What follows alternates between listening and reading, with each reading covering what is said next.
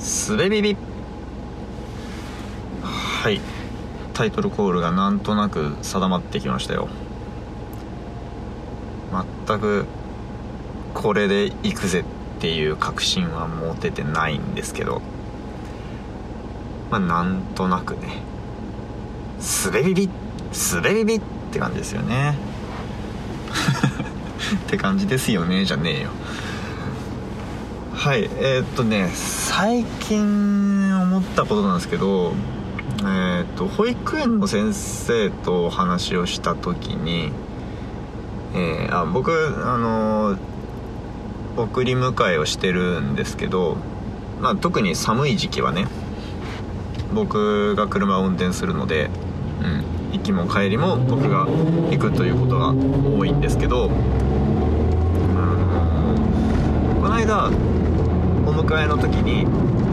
最近娘ちゃん保育園でこんな様子ですよっていうのとお家ではどんな感じですかっていうことを質問されたんですよ。で、えー、そういう、まあ、質問に限らずですけど保育園の先生と、えー、父親である僕が話す時に僕が持っている脅迫観念みたいなものがあってですね。それは、えー、育児や家庭のことを全く分かっていない父親ではないだろうかと思われている危険性危険性じゃないな。思われているかもしれないという、えー、不安が拭えないというのが僕が常に頭の片隅にねある払拭できない思いなんですけど。うん。とそのお家では普段どんな様子ですかっていうことを聞かれるその口調にそれを感じてしまったんですよね。でそれはもうね本当に本当に念を押すけど僕の問題なんですよ。えっと言い方がそうとか先生がそう疑っていると予想しているとかいう話ではなくてただ僕は、えー、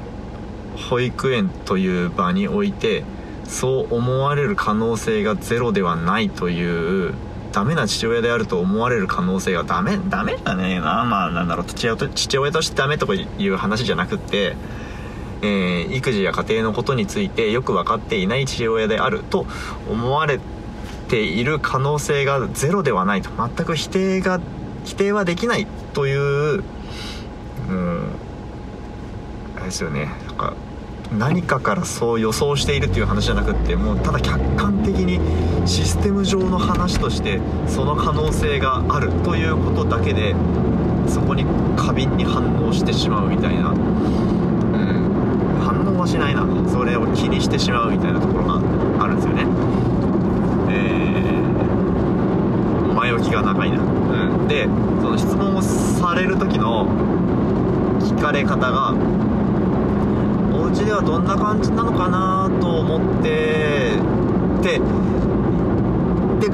そこで終わるんですよね先生の話が。うん。でそれはあれですよ。どんな感じですかって質問を投げるとしっかり質問の形で投げると僕が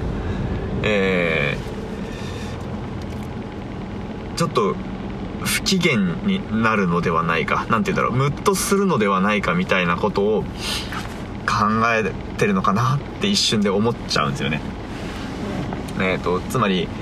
父親としては、えー、その質問に答えられなければならない答えられるのが普通であると、えー、先生が思っているからその質問を投げられているのだが自分は実際は、えー、子供の家での様子などよく分かっていないからここに答えられないがその質問分かっているだろうという体でされた質問に答えられないというのは自尊心が傷つけられるからその質問を投げられた自分はムッとしてしまうという、えー、父親なのではないかということを、えー、懸念して語尾を濁す質問をしているという可能性が払拭できないということについてちょっとビクビクしてしまう。わかるかな？何層にも認識が重なってますけど。うん。でまあ実際僕は答えられるから答えるんですよ。どんな感じなのかなと思ってっていう質問質問の形をしていない質問に対して、えー、僕がこあ家ではこんな様子ですね。このこういうところ違いますよね。っていうような話を返すんですけど、えー、僕の普段の、えー、普段のというのかそういう不安がない場面相手とのコミュニケーションにおいては僕は、えー、どんな感じなのかなと思ってという言い方をされると思って何であるのかっていうことを聞こうとして自分からはまだ何も発さずに話を聞く姿勢でいるんですよね。だけどその保育園でのその場において僕がそれをやってしまうとあこの人はこの質問には答えられないからえー、っと今ここで投げてはいけない質問をしてしまったという、えー、思いをさせてしまう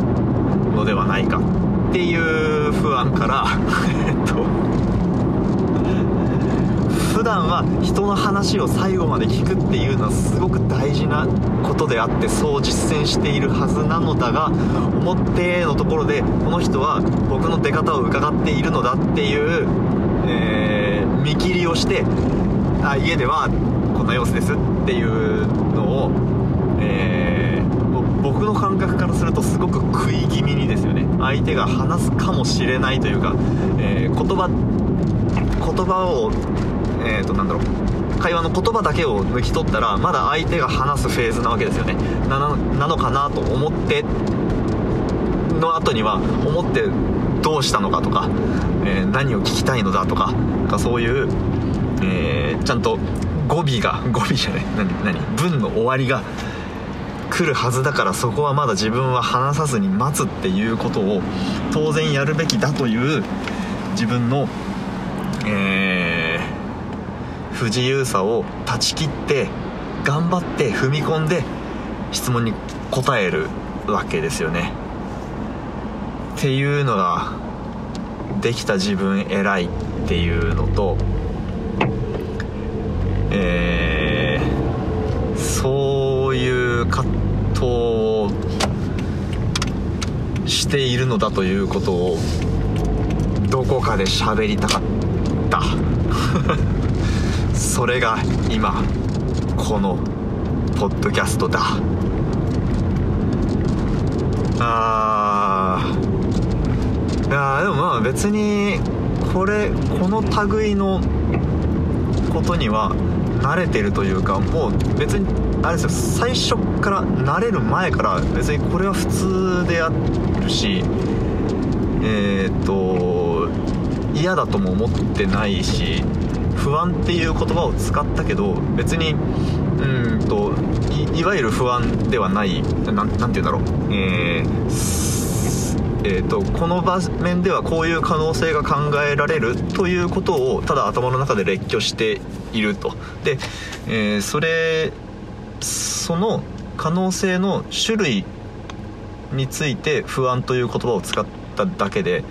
別にその不安があるから何かができなくなるとか何かをしてしまうとか、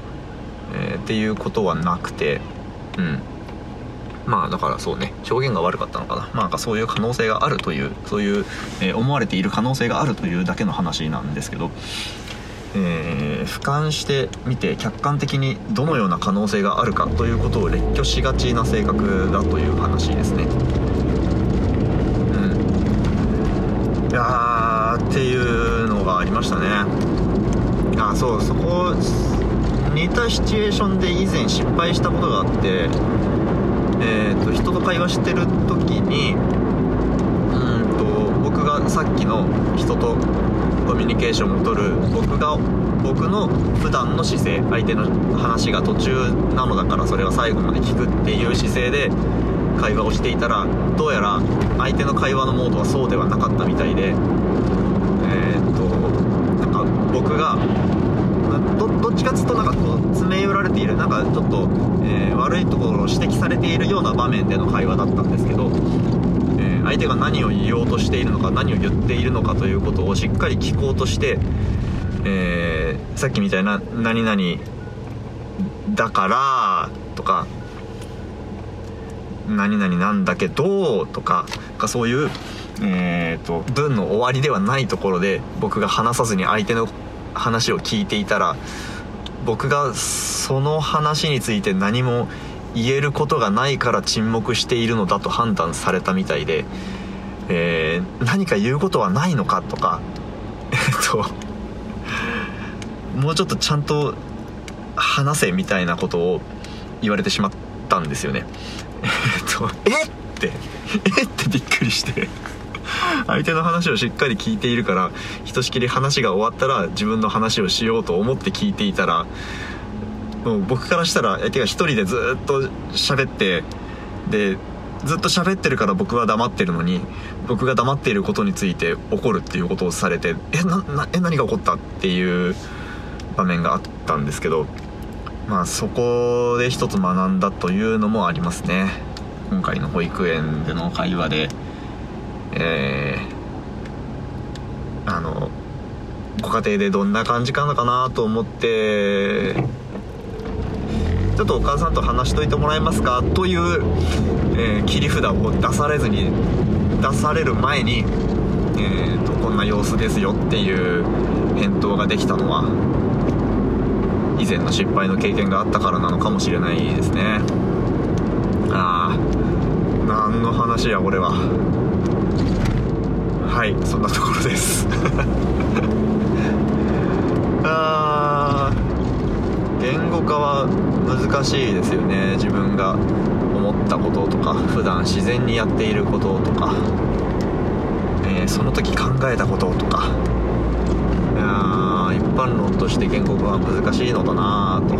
あとコミュニケーションは難しいのだなみたいなふわーっとした話で締めときましょうかね。はいじゃあ今日も聞いてくださってありがとうございました。